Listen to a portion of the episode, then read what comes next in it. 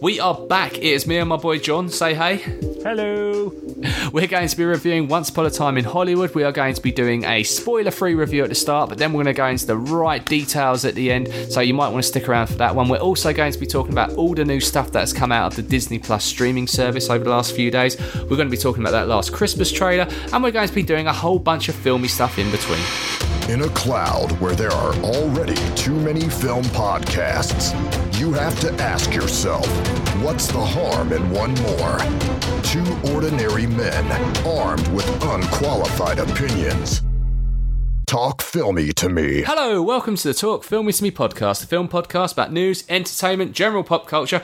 I'm excited. Do you know why I'm excited? Because Quentin Tarantino's released his latest film and we are here to talk about it. John, my main man, how are you doing, pal? I'm amazing. Fresh off my mandate with you last night, watching the Tarantino's latest flick, and bloody loved it. Well, before we go into review, because actually the uh, the way we're going to do this pod is we'll do a a spoiler free review right up front. So we'll talk about the general gist of the film, what we liked in a spoiler free way, and give it a score. Uh, we'll then go into the news and general talk film with me stuff, and then we're going to do a spoiler filled segment at the end where there's a few things we want to talk and get off our chest. And I'm sure anyone who has seen this film also wants to hear about this as well. But I just want to give a shout out to, to Kieran. Uh, he dropped us an email recently. If you want to get in contact with us, get in contact on Twitter at Talk Filmy to Me or email us podcast at talkfilmytome.com. And I just wanted to, to give this a little bit of a shout out. Um, first of all, hi Flint and the guys, loving your shows. I particularly enjoy the Soho shows. I discovered you guys when you had Elizabeth on the show and she tweeted about it. Um, been a subscriber ever since. But I do have to ask the question: your intro, although I appreciate you've had it for a long time, is probably a little bit dated. It's not just two guys anymore. What are you going to be doing about it? And me and John were talking about this off mic. We will be redoing the jingle and the intro. We're going to find the guy who done the original voice work and probably get him to do something more. John, where are you feeling we're going to go with this? We're going to keep it epic and, and actiony, or are we going to keep it subtle and film noiry? Maybe rom commy. Um, well, we are still two guys with rubbish opinions, but we also have some quite uh, well thought out opinions from mostly female guest speakers now. So it is time for a revamp, you're right. Um, even though I'm not just being big headed, but it is one of the best podcast intros of any film podcast that there is today. But maybe two years is long enough to give it a little switcheroo. So good point, Kieran. Well, there you go. So, have you got other things you want to send us or feedback? And also, actually, thank you to Ten Dollar Shake, um, person who reviewed us on iTunes, gave a really nice glowing review. Uh, yeah, feel free to get on the different podcast apps and give us reviews on that as well. We do read them, we do take all feedback on board, and yes, we do give shout outs as well on that. Anyway, that's enough housekeeping over and done with John. Let's fucking talk about Once Upon a Time in Hollywood. Let's do it. I'm Rick Dalton. It's my pleasure, Mr. Schwartz. Call me Marvin. Put it there. That your son? No, it's my stunt double, Cliff Booth. Last night we watched a Rick Dalton double feature. All oh, the shooting. I love that stuff, you know, the killing. A lot of killing.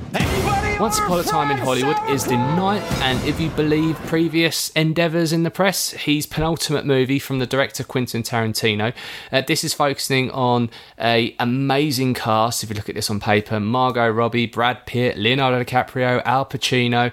Essentially, this story focuses around two protagonists, two well, well, I suppose they they are both actors. Uh, a leading frontman actor played by Leonardo DiCaprio, and his stuntman who has been his partner in crime for the best past best part of ten years, played by Brad Pitt. Essentially, it's about these two actors trying to find their way in the classic era of Hollywood, whilst at the same time some famous storylines are happening in the background, true to real life, of Margot Robbie being played. Oh, sorry, Margot Robbie playing Sharon Tate.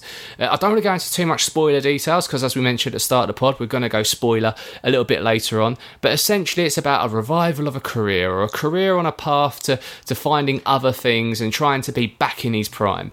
Leonardo DiCaprio in this film, in my opinion, is fucking sensational. John, what did you think of this film? Yeah, absolutely on board with you. and Leo, I, I mean, that's one of the main points for me. Leo's performance, one of his best, I think. Um, I mean, mm 20 years ago, you'd never imagined this dude would have a career like he has now. And he's one of those actors now that just, for me, signals a quality film and always an interesting quality performance. But there's so many layers to his character, so flawed, um, and he just puts in an incredible performance, particularly as you know he's acting within the film. So there's these. Mm. Uh, he's obviously in these cheesy TV westerns and stuff where he has to act as well, and his acting is. Uh, it was interesting because it was so good, but we all know those TV westerns from the '60s. I mean, it's that cheesy old style, isn't it? Uh, he wasn't mm. doing that. He was doing proper acting, which is obviously a choice, but um, it was just sensational performance from Leonardo, Leonardo DiCaprio. Yeah, there's one scene in particular which I, I mean, you see part of this in the trailer where it's him bouncing off of a little girl who is basically and there's something really weird because Quentin Tarantino does obviously Quentin Tarantino dialogue, duh, but it's kind of become his gimmick that everyone does typical Tarantino dialogue now, and to see a 10 year old girl do like a riff in the style of Quentin Tarantino was really weird and jarring. but the scene that that then plays into, where basically Leo's character, and this isn't a spoiler, he basically has a bit of a breakdown on set and hides in his trailer and, you know, looks himself in the mirror, gives him that pep talk to to go back in there, and he goes and gives a fucking A grade performance. In fact, you see the that part of the performance in the trailer, and I remember when that trailer came out, and I called that bit out to you, John. I don't know if you remember saying that scene alone is all you need to know about Leo's acting ability, but also his character in this film.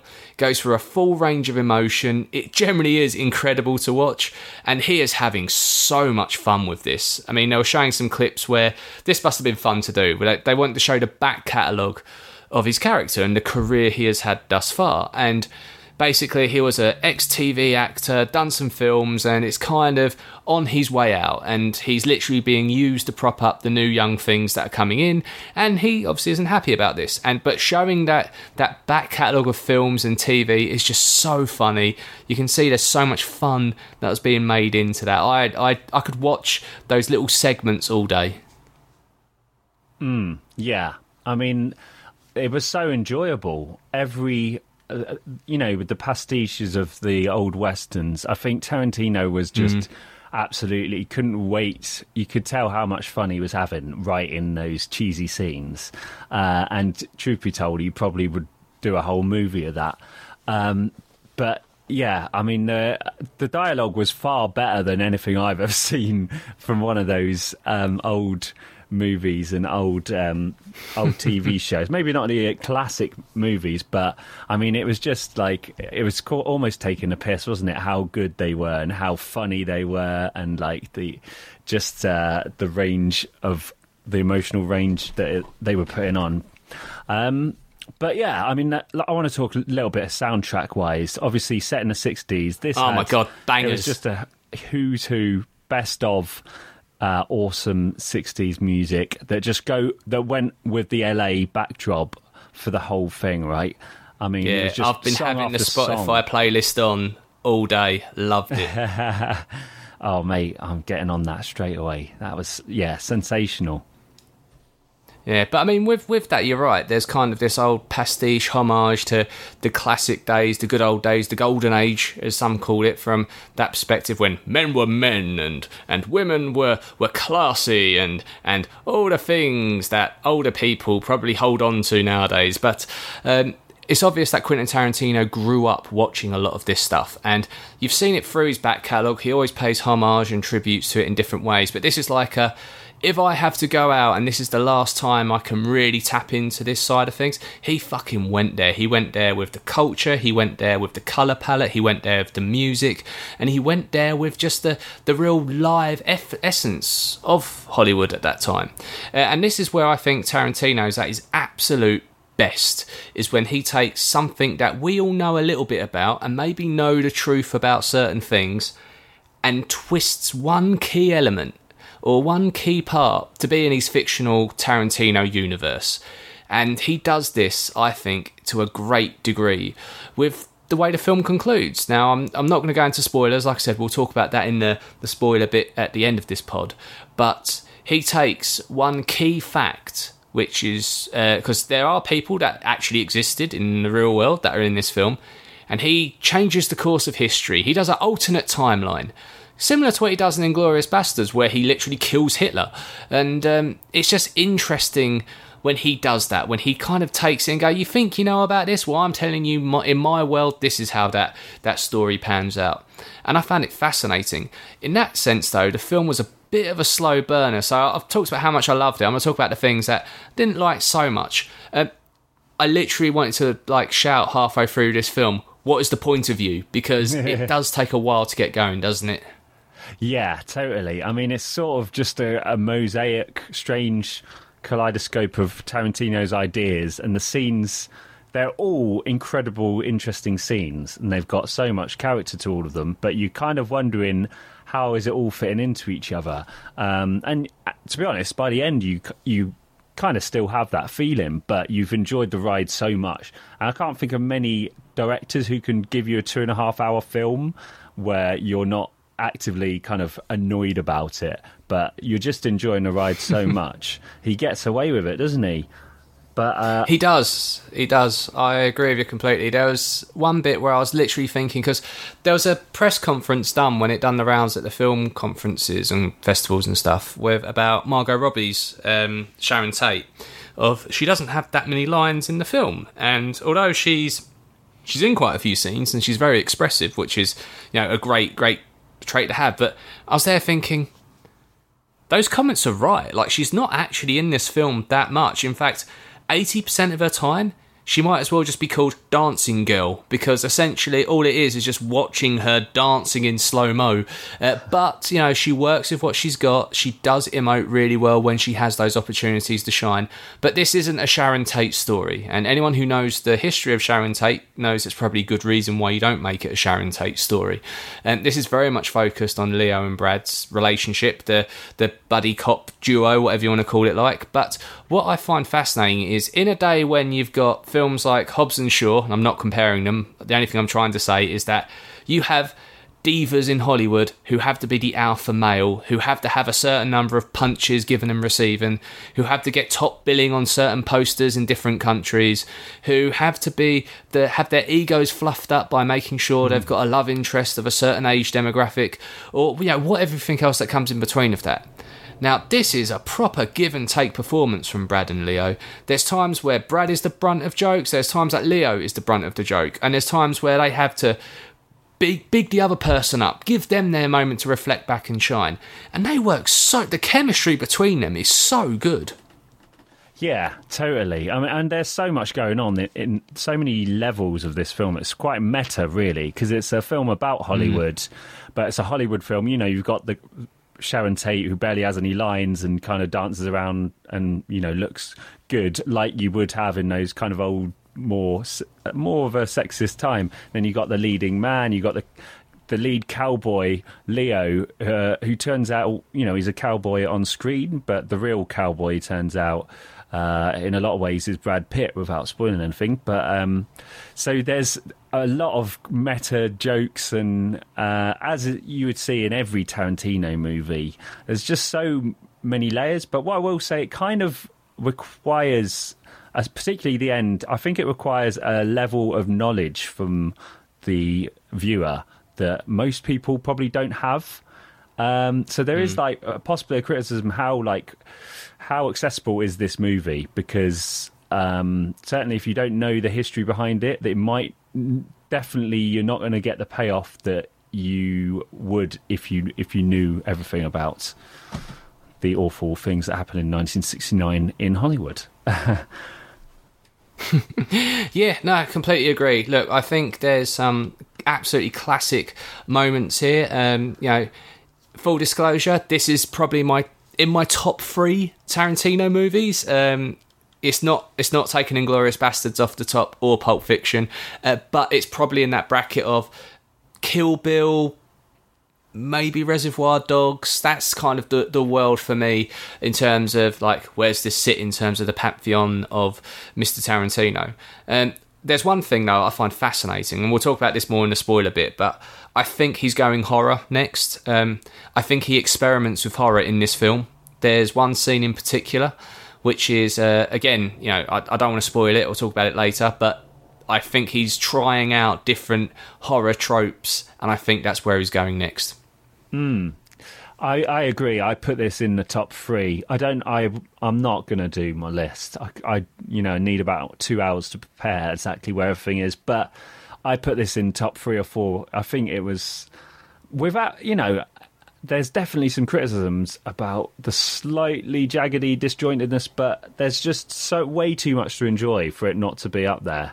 Um, So yeah, it's a tough one. I, th- I think this is pro- like if I'm being brutal, I think this is probably an average Tarantino movie, but because of Brad Pitt and because of Leonardo DiCaprio, given the performances they do, and the way the film just all of a sudden, you know what, it stops being a mirror to Hollywood and then becomes a Tarantino flick in the kind of third act.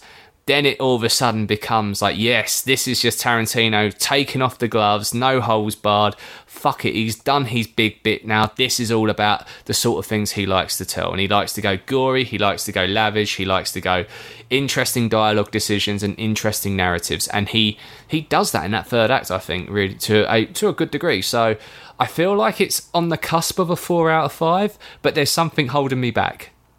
Hmm. I'm, I, I'm going five. I think. You're going five. Wow. Oh, okay. yeah. Should we meet in the middle and say four? Oh yeah, a reluctant four for me, but I, I can go. I can Fair enough. go with four. I feel like Tarantino's done probably about six five rate, five star rated movies for me, and this would be one of them. I don't think you Well, get many movies indeed. like this. They don't come around too often, so um, when they do, I think they deserve a five. But I will reluctantly go to your four. Okay, all right. Well, then, in that case, then I'll, I'll uh, push mine up to the four. And there you have it. Once upon a time in Hollywood, four out of five. Where there ain't no trees Charlie's gonna dig you.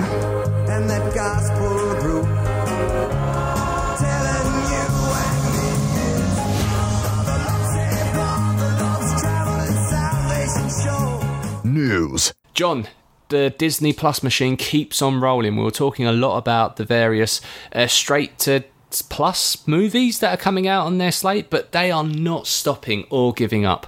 Uh, the next thing they've announced recently, or they're on the cusp of announcing, depending on which outlet you read this from, there's going to be an Obi Wan TV show coming to Disney Plus. Originally, this was meant to be a film.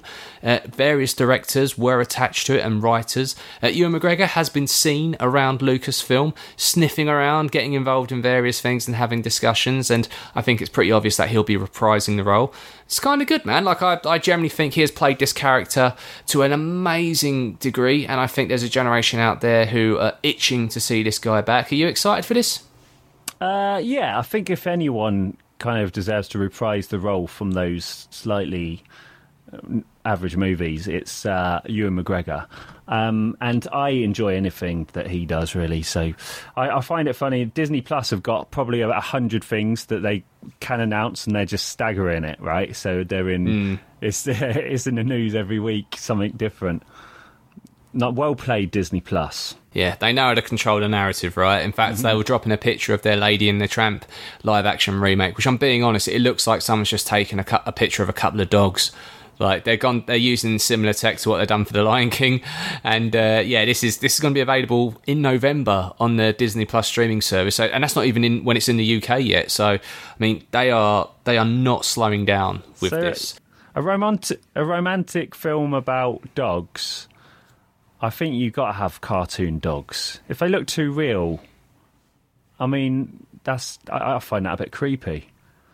A love story between two Yeah. real-looking dogs because we know how dogs get it on, and there's nothing romantic about it, Flinty.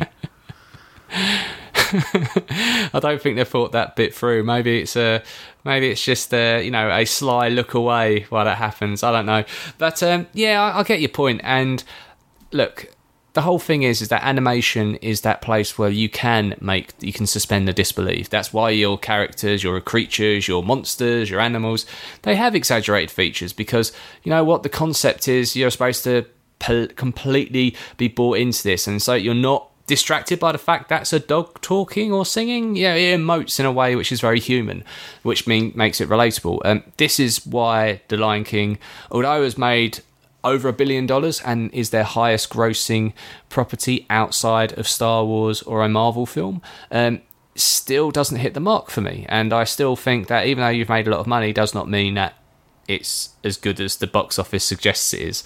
And I look, this is just going on to Disney Plus. It's I don't know what that much more about it other than just they've they've gone down this quote unquote live action route. And as long as they do the song, you know, you get the banger. He's a tramp but I love him. Yeah, if they do that, that then then cool. But um, yeah, it's let's let's see till we see something moving rather than photographs. But yeah, I agree with you. They should like ring up the old guard, get the get the old guys back in. You know, they they're around, they're knocking around. They got some of them out of retirement to do the animation for Mary Poppins Returns. So there are people that are of this ilk still around the Disney lot. So why not give them something cool and remind us of what this great art form was? But um, I don't know. I don't know. What's your take? Yeah, I agree. It's getting a bit real. Shit's getting too real for me. Disney, dial it, dial it back a notch. Let's uh, let's get back to making fun-looking cartoons, shall we? Actually, don't touch Robin Hood. Do you know there's every time they announce a remake, I'm like, yeah, it's fine, whatever. Little Mermaid, don't care. Robin Hood. Oh, now if, if they announce it. that because they're getting to the dregs now, aren't they? Um, and I don't think that film is dreg. It's my favourite Disney movie, but they're getting to the ones like that where you're like, oh, we've done everything else. Oh, what can we remake? So um, uh, a little piece of me might die if I hear that announced because I, I, it's not going to go well. But uh, No, I agree with you. Do you know there's a generation of people out there who fucking fancy Robin Hood? Like seriously, the amount of amount of women and the odd guy I know who says Robin Hood, man, that fox, that is a set. That fox will get it. The amount of people out there that would fuck that fox. It's all about the voice, I think. It's just a, a kind of fancy, well to do Hugh Grant voice, isn't it? But I never knew there was. I, I never knew that. I mean, obviously, as a young boy, I fancied uh, Maid Marian Fox, um, you know, but. And that's why this is creepy for a generation of people, right?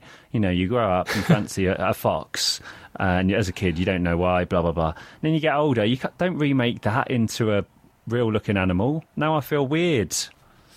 I've divulged way too much. yeah, I don't. I don't think. I remember when you said you used to fancy Nala at the Lion King. I don't think you're in any danger of fancying the, the new version. At least, if, or if you have, then there is actually a problem.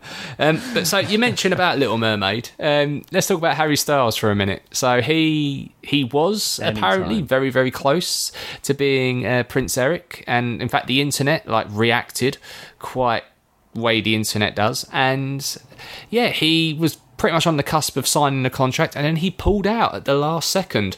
Uh, keep it clean, people. And uh, I'm kind of glad for this, to be honest, because I I don't know. uh, Obviously, he's a good singer. We know that because he was in One Direction. But if his name wasn't Harry Styles, would he have even got the job? Well, You know I what I mean, mean? I he really uh, he actually converted me in um, Dunkirk. I thought he did a good job. He didn't have much to do, but I think it was well cast, and he, he did his job well. Uh, so I, I'm open to it, but I've. So why is is there any? He hasn't turned it down yet. He has turned it down. He, apparently, he has. Is yeah, apparently they're they're on the look for the. Well, I don't know. Maybe maybe he just thinks to steer clear of these these remakes at the moment, just because the amount of heat they're getting from fandoms and things like that. In fact, um, Joanne, who was on the pod last week, she wrote a really interesting piece on her blog, and I think it's going to be syndicated elsewhere as well, as to why it's a good idea to not have Harry Styles. And essentially, you know, read the article because it's an amazing piece. But essentially, the reason, the thing that she's getting at is you want to get actors who come in and embody the role, not people who already have a personality and then come in because you'll be watching the film and instead of saying that's Prince Eric, you'll say that's Harry Styles. Where, for example, Chris Hemsworth, when you see Chris Hemsworth now, you say that's Thor. and you know it's kind of like they've inherited the, they inherited the mantle and become famous because of the name, not the other way around. And that means that you're more engrossed, you're more you you you don't have the toxic fandom of what they had before and everything else. So I I agree with that. Find your unknown and give them the give them the, the look and the feel and make them your your you know whatever they're trying to hire them as. Or you do Shark's Tale and just make all the fish look exactly like the actual actors, which was kind of a cool idea, if a bit novel. Very true. Uh, Al, uh, was not Al Pacino. Who was it? Um, God, Martin name's on the tip of my tongue. Yeah, yeah, yeah. That was incredible.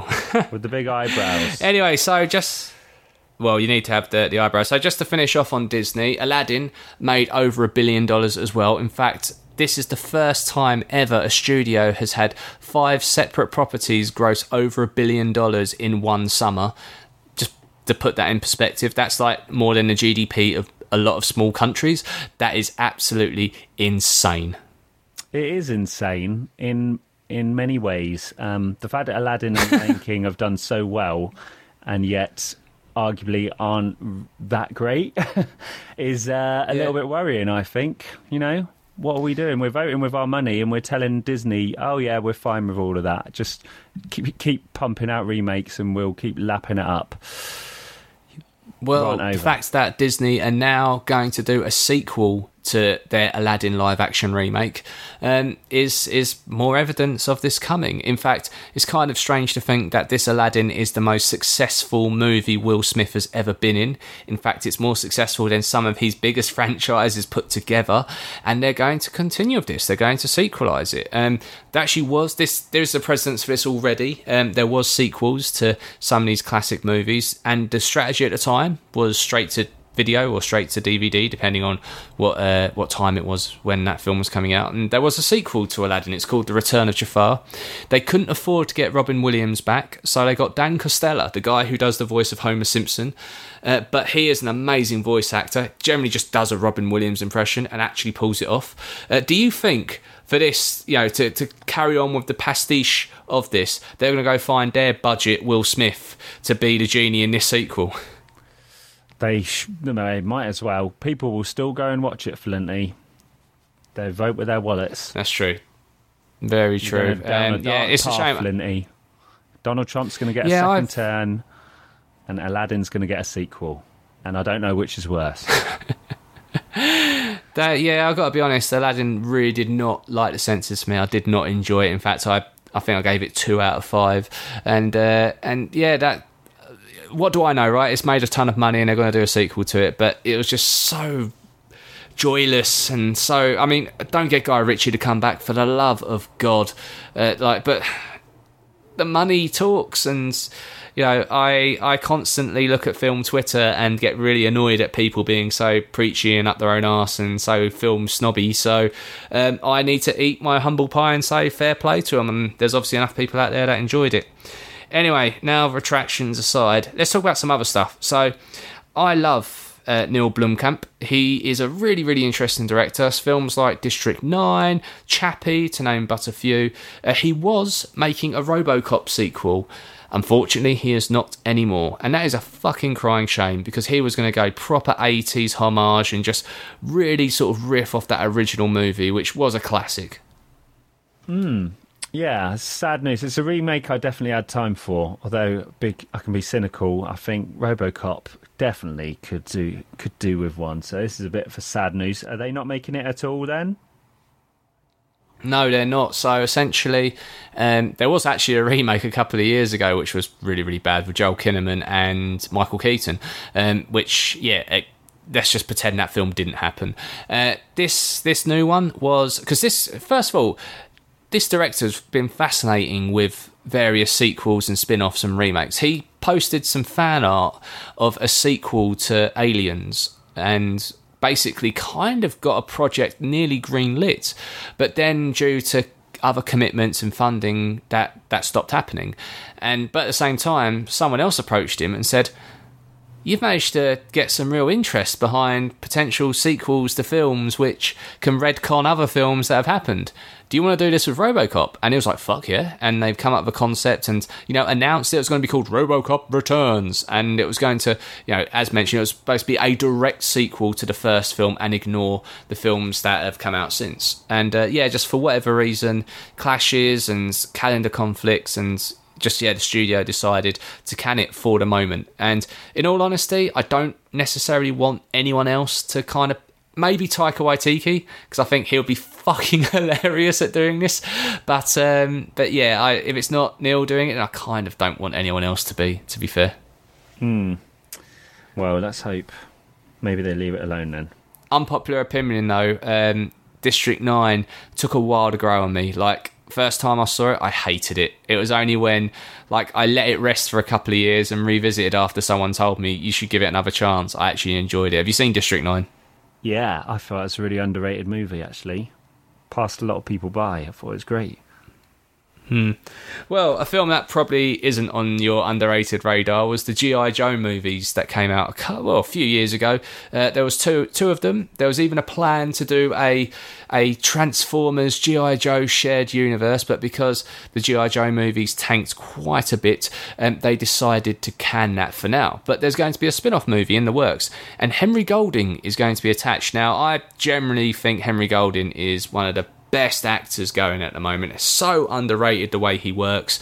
The fact that the guy was just a fucking news presenter on a travel show like two years ago, and then obviously Crazy Rich Asians, he was incredible in. John, I know you really liked him in. Was it a Simple Favor, the Paul Feig movie? I well, I loved A Simple Favor, and I thought he was all right. But um, but my point is is that he's his star is clearly shining, and he's going to be in this GI Joe spin-off, which is going to be kind of cool. But let's talk about another film that he's going to be in, which the trailer dropped, I think, a couple of days ago. Uh, last Christmas, Paul Feig again working with Henry, also Emilia Clarke. Um, the concept is basically Emilia Clarke is a ditzy girl who is a bit clumsy because she's attractive and that's the kind of tropes they do with that. And she works in london it's all very londony and she bumps into a handsome guy. The handsome guy's obviously um, god I fucking just mentioned his name a minute ago uh, henry golding. And and yeah it's backdropped by the music of george michael and they've kind of given a lot away in this trailer. Have you a chance to see it yet? Yeah, uh, it kind of feels quite uh, Christmas rom com. You know, nothing too outrageous or original about it, but it is nice to see Emilia Clarke uh, kind of. It it feels like unleashing her a little bit. Like she's actually showing her because she's such a funny and uh, charming person. Uh, this movie really shows it off. Obviously, we all know her mostly from Khaleesi from Game of Thrones, which is certainly uh, not giving much uh, in the way of not giving much away from her personality. But this is, she, I mean, she's funny. Really charming, just in the trailer. I think it could be a really good movie. Um, and Henry Golding, I mean, you know, that people are going to start calling him Hugh Grant Mark II, aren't they? Because he he seems like the perfect leading man for this sort of movie. So um, we can maybe make a mandate of this one, Flinty, and get some awkward looks from people. Never, John. Never awkward when it's you and me, pal. But uh, yeah, I agree with you. There's definitely a homage to Love Actually. Paul Feig has come out and said on several occasions that he's one of his favourite films of all time is Love Actually. Emma Thompson's even in this film as well. They've kind of given a lot of way in terms of Emilia Clarke's character. At some point, suffers a illness, and that illness results in her needing to have a heart transplant. And all of a sudden, that is starting to put connective tissue in this trailer, which is suggesting there's a narrative of Henry Golding's character is something to do with this. Now, whether that's some people are saying he's a ghost because he wears the same clothes in the entire trailer, or some people are saying, ah, maybe it's to do with the transplant, and then you think, wait a minute. This is all connected by the music of George Michael. Obviously, you're going to think Last Christmas. Last Christmas, I gave you my heart very next day you gave it away. I'll give it to someone special. Maybe it's all all linked into that, or maybe it's fucking nothing to do with that at all. I'm enjoying reading all the the theories from this. But if there is like a weird twist of he's dead or he's something to a little bit more to meets the eye than just a simple ch- by chance meeting and they hit it off, then they have done a pretty shit job because they have literally spluttered that across the trailer and given so much of that away, which would be a crying shame. Yeah, let's hope there's just an, an added twist to this movie. It looks interesting, though. Yeah, and I think this is going to be just another. I know you don't rate the boy too much, but I I think the guy can be the next Bond. I generally think he can be, and uh, he's he's like like I say he is kind of like Hugh Grant, but he's he's like Hugh Grant, but not a bit of a bumbling dick. Like he just seems to be just a generally charming, funny guy. I think in like 2019, 2020, when we're thinking about our next Bond, yeah, we want to hold on to the past a little bit in terms of in terms of he's got to be smooth, swagger, and all that, and British and all that sort of shit. But why not get an Asian heritage actor as well? You know, why can why can't I diversify just a little bit? And I think Henry Golding is probably a great match for that, in my opinion. He he could be a great Bond. I will give you that. So anyway, just to wrap up news, we were talking about this a couple of weeks ago. Event Horizon is such an underrated. Well, it's got a cult following, and I think some people probably say it's quite underappreciated rather than underrated.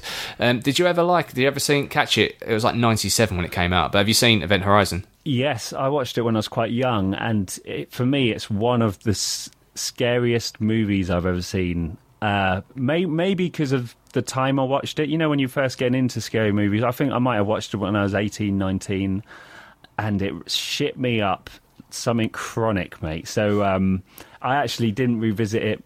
Maybe once I did, but it's one of their movies that really just stuck with me and shit me up. But uh, it on you know that's what great horror movies do, right? So this is, sounds like interesting. Yeah, news. exactly. Yes, exactly. So, Event Horizon is going to be turned into a TV show. I think it's Amazon Prime making it an Amazon original that they're going to be doing a eight-part TV special, which is based around the events of the Event Horizon. We don't know if it's going to be the prequel of the ship that went in before, or what happens after, or, or if it's a retelling of the original film. But I really, I'm apparently they've got the original director involved. I hope they can get Laurence Fishburne attached somehow because he has done TV work. In fact, um, he was in Hannibal, the Hannibal TV show. Actually, just a side sidebar for a second. Have you started watching The Boys yet? No, that's uh, on the list along with Mindhunter series two. Oh my god, yeah. I haven't started Mindhunter yet. I'm gonna start that tomorrow night. But seriously, get on the boys. I know you're not a superhero guy, but I think you're gonna love this. The guy they get to play like their rip off of Superman, Homelander, he is absolutely fucking incredible. And I, I can't take credit for this. It was Marc Bernardin on Fat Man Beyond on their latest pod was talking about this, but I totally see this.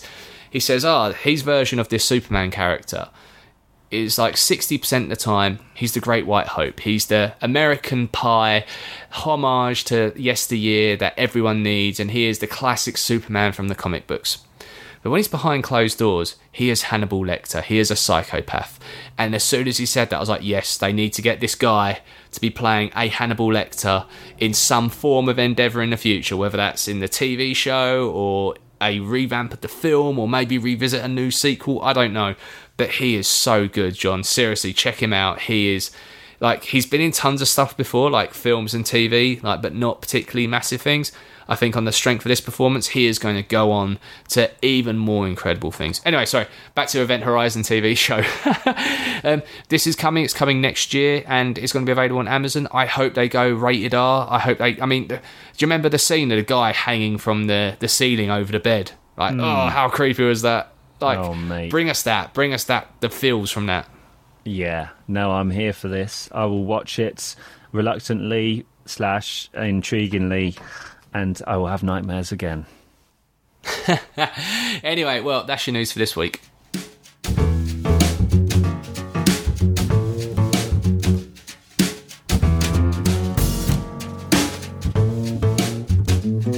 Okay, we talked about this at the start of the pod. We're about to go into our deep dive spoiler chat about Once Upon a Time in Hollywood.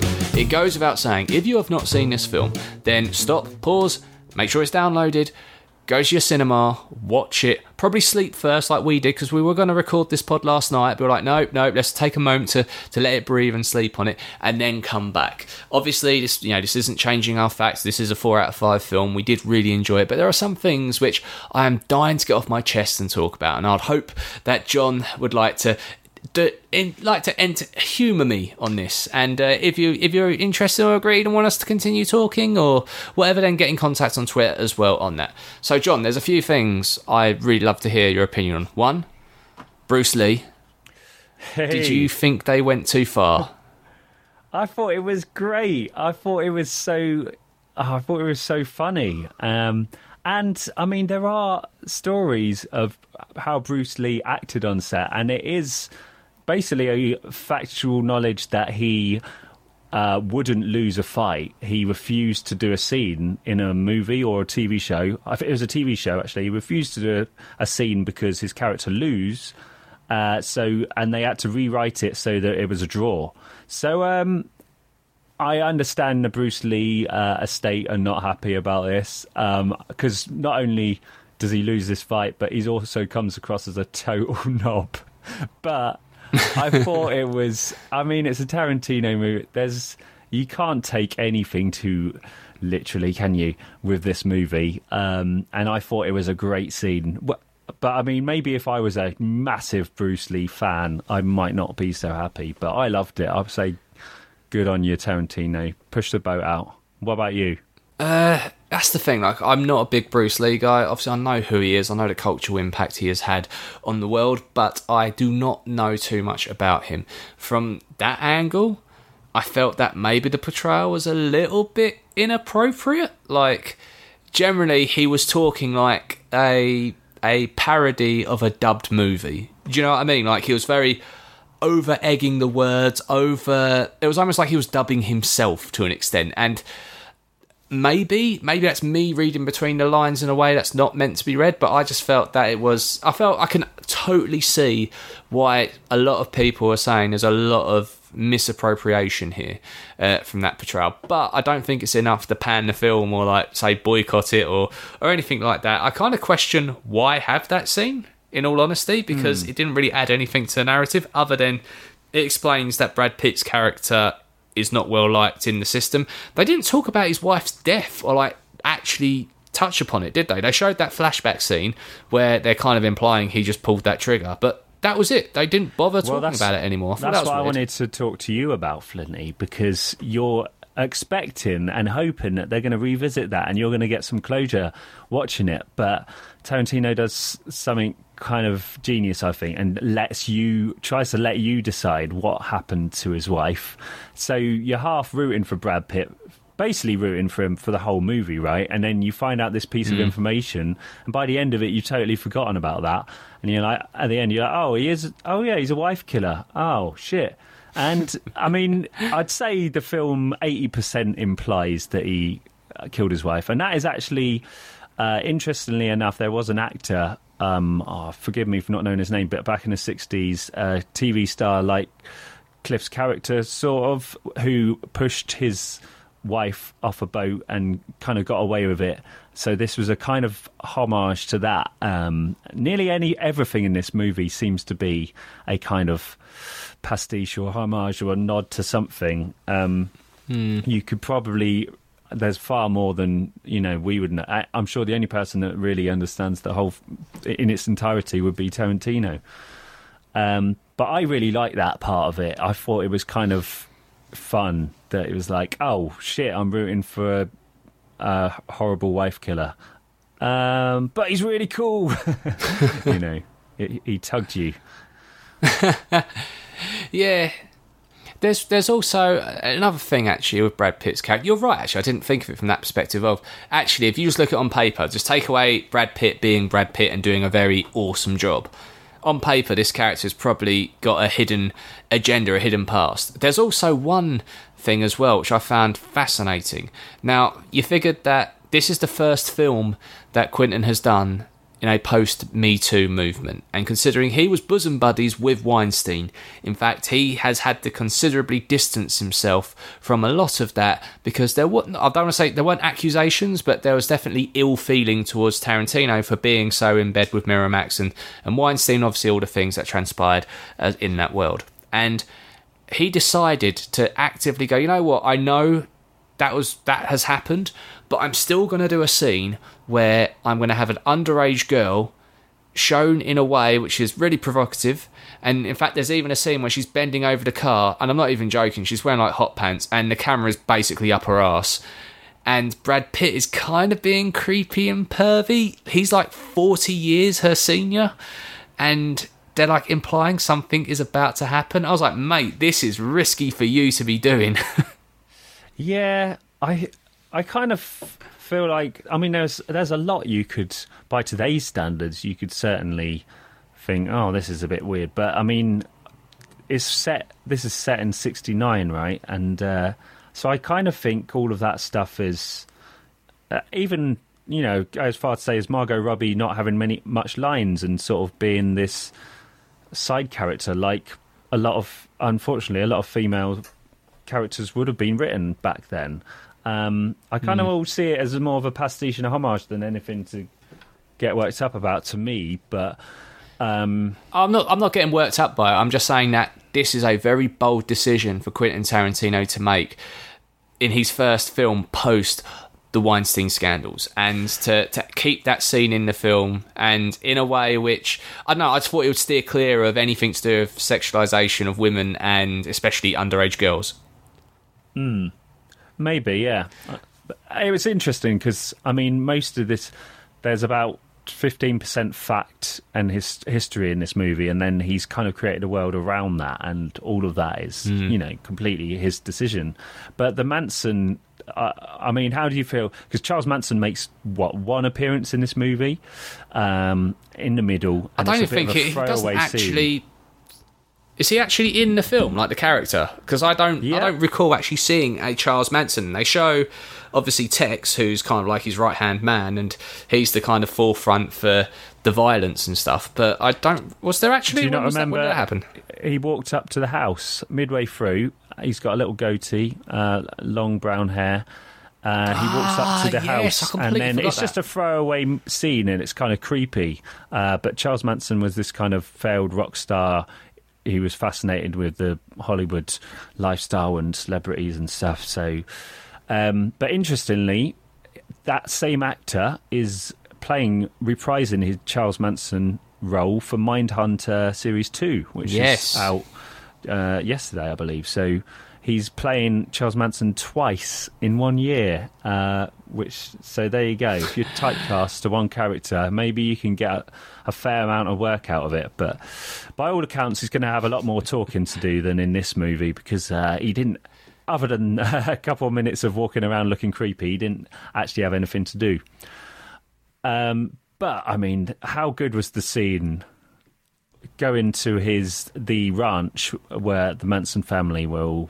I mean, that's one creepy fucking scene, and uh, I thought it was it was kind of beautiful because Brad Pitt, right, is out there in this ranch, being a proper cowboy, confronting these crazy cultish hippies and trying to find out what's going on um, and being basically a badass. And then you got Leo DiCaprio's character pretending to be a badass in that film, and it's like it's a really good sort of juxtaposition of the guy pretending to be a cowboy and then his stunt double, who's you know got no money and blah blah blah, actually going out and being the cowboy. I thought that was kind of a really uh, clever thing Tarantino did there. Yeah, I agree with you. I think the way they set that scene up, and like I was saying before, I think this was Tarantino pissing about in horror in terms of how he built up the suspense, like how a horror film would, and how he went into that, the way it crept up the stairs and the tension, and randomly Dakota Fanning is the the woman living in the house, which are, which is a really random role for her because she's an amazing actor. Um, I'm not saying that was a beneath her sort of role, but it was just interesting to see her try something different from that perspective. And then you're expecting when he's going on the door and about to open it, you're expecting to see something horrible, a butchered person, or but no, it's just an old guy who's kind of half blind who's been fucking this girl, and uh, yeah, he's he's cool.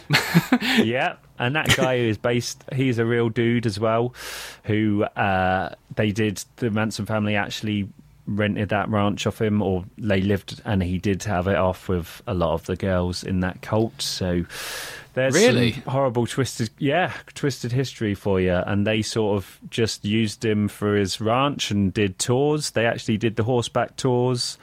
Um, so it was very bizarre. Uh, I obviously after this movie, I was like, how much of this shit is real? This is crazy. And it turns out, I mean, a lot of it uh, was kind of real. so it's particularly with the Manson family Man, and that's that insane. cult.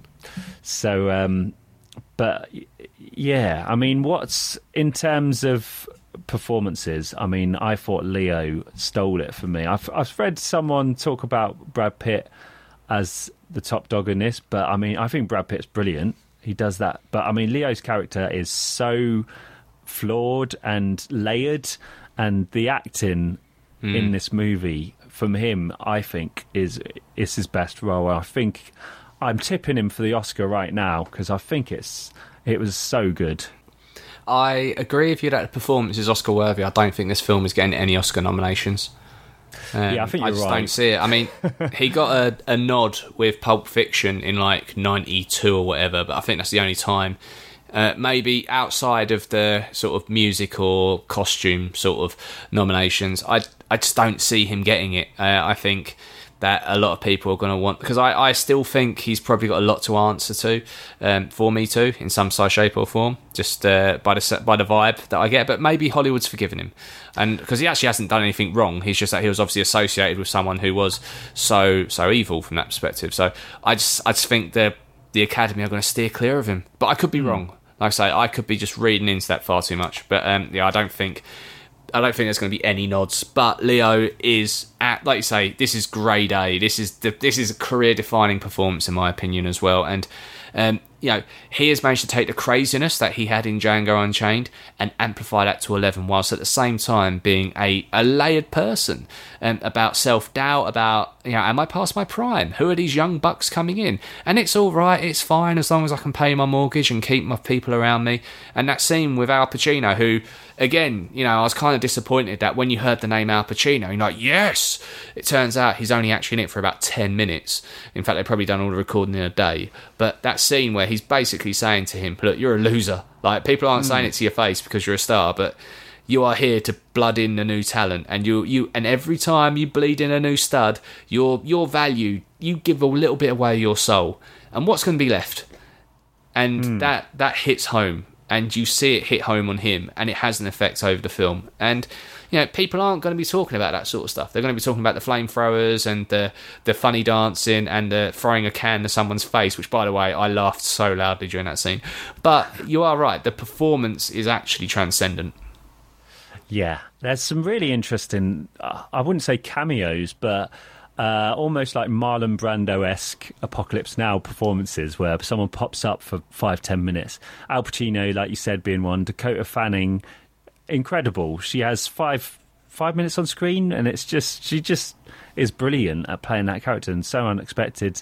You've got Maya Hawke in part of the cult. Yeah. Uh, out of Stranger Things. Also, Uma Thurman's daughter. So there's Yeah, a lot of Hawke's, uh, yeah. yeah. Tarantino's has used you know reused a lot of his favorite actors for this, and Michael Madsen? branched out. Yep, Michael Madsen. Um, But I was right like that. I think that's a kind of it's it's like getting a it's like getting an actor in the perfect actor and saying, look, you got five minutes, ten minutes to give at this movie, and it's got to be memorable. And he seems to get it out of him um, every time. So, and that's part of the, that's got to be partly down to him. You know. Do you remember? I don't recall seeing him.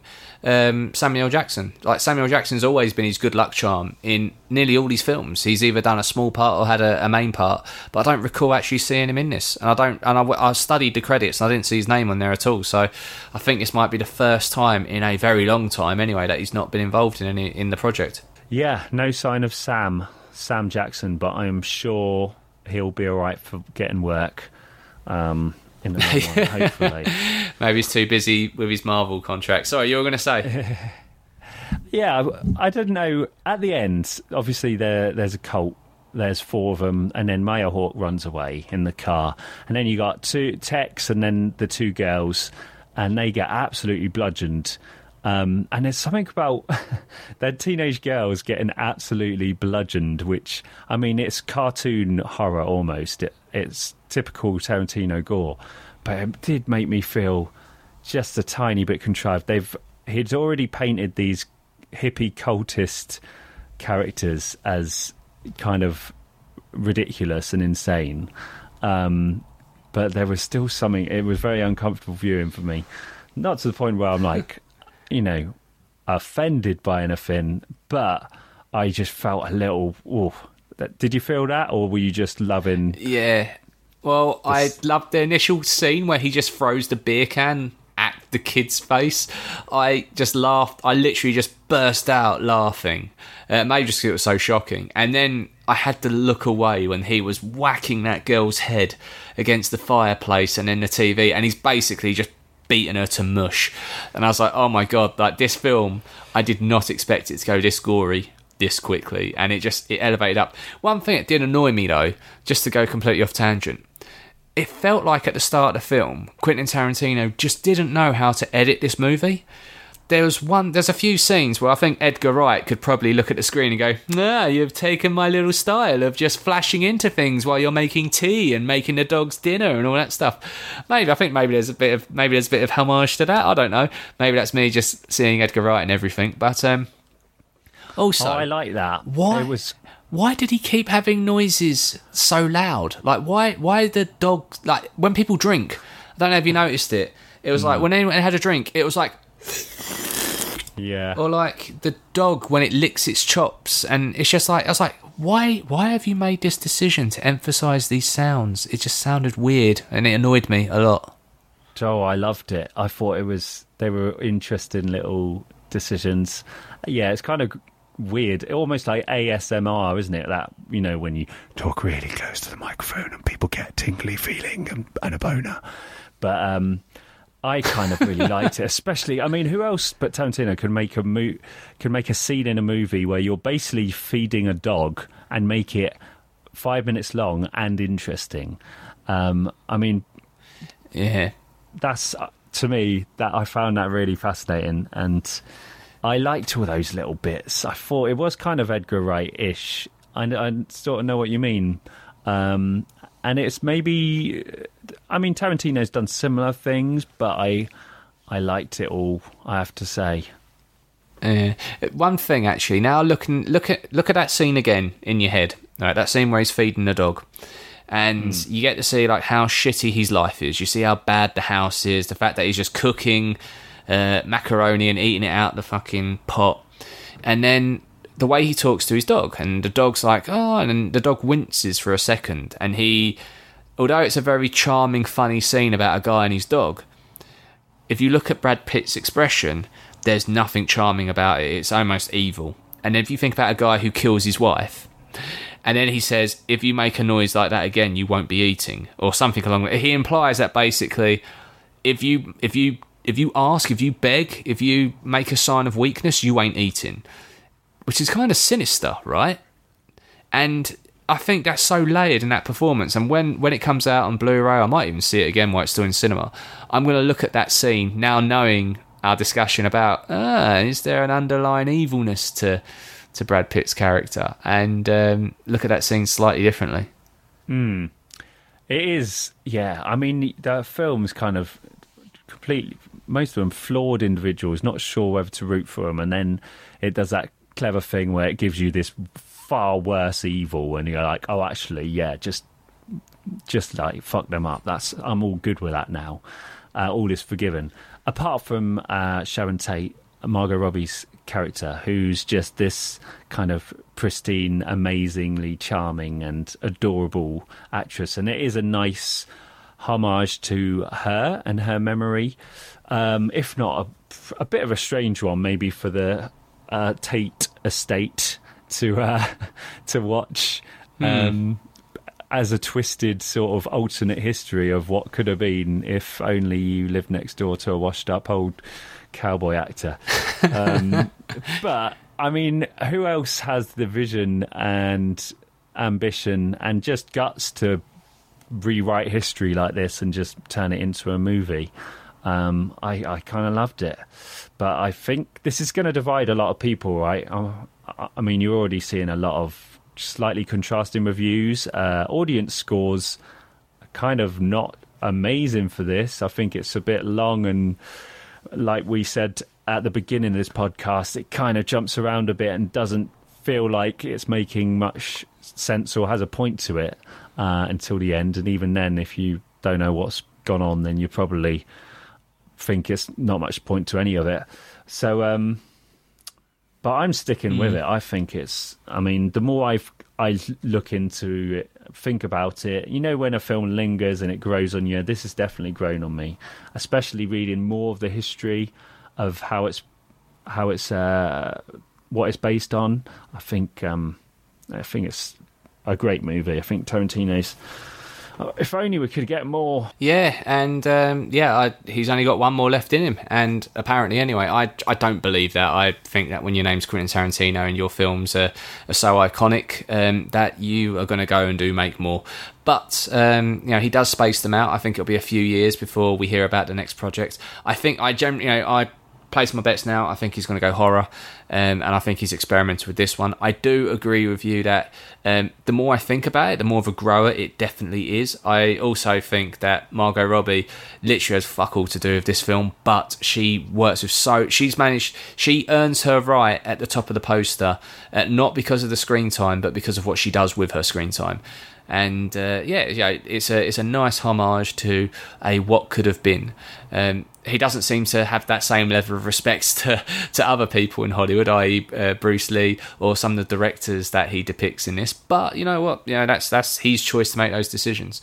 Um, I uh, the soundtrack is so fucking killer. I've been listening to it all day, and he really has picked out the classics to go with that that era they're trying to build and that night that feeling of just classy Hollywood and um, you know it's definitely it's going to be I think it will age well I do think it will age well and uh, I look forward to the next one I don't there's not really much more I really want to talk about from that perspective is there anything that we've missed I've we've missed hundreds of things, Flinty, because these Oh, yeah. this film's layered.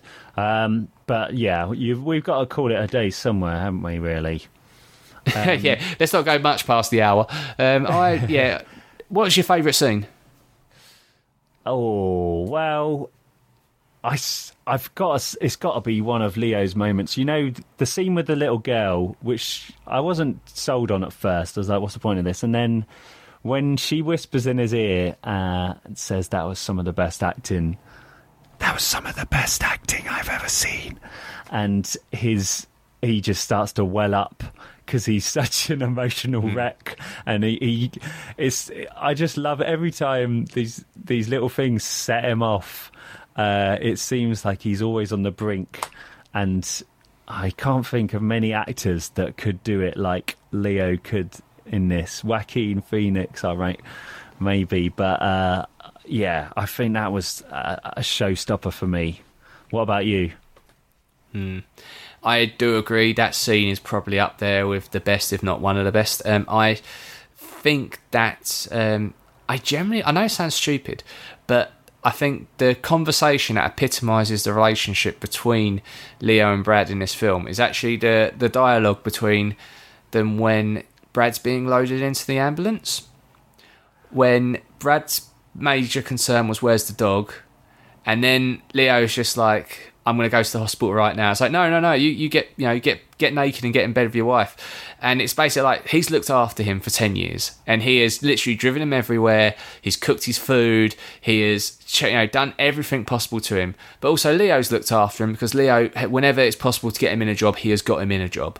And if he can't get him in a job, then he will give him a job, whether that's just putting up his TV antenna or, or cleaning the pool or doing an errand or whatever.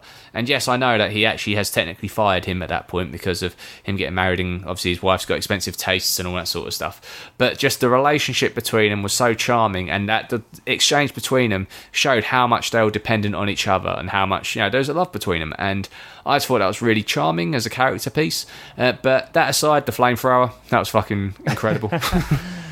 Yeah, that's a bit of a show stopping ending. And, you know, typical TV cowboy gets the huge, big, fancy ending after uh, his stunt double has done all the hard work, you know. oh my god, you're so right. That is literally a he done all the hard work and the main man comes in to basically do the one show stopping piece and take all the credit.